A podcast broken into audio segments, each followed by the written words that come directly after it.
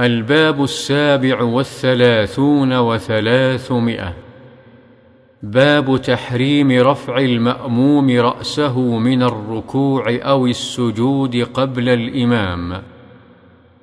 عن أبي هريرة رضي الله عنه أن النبي صلى الله عليه وسلم قال أما يخشى أحدكم إذا رفع رأسه قبل الإمام أن يجعل الله رأسه رأس حمار أو يجعل الله صورته صورة حمار.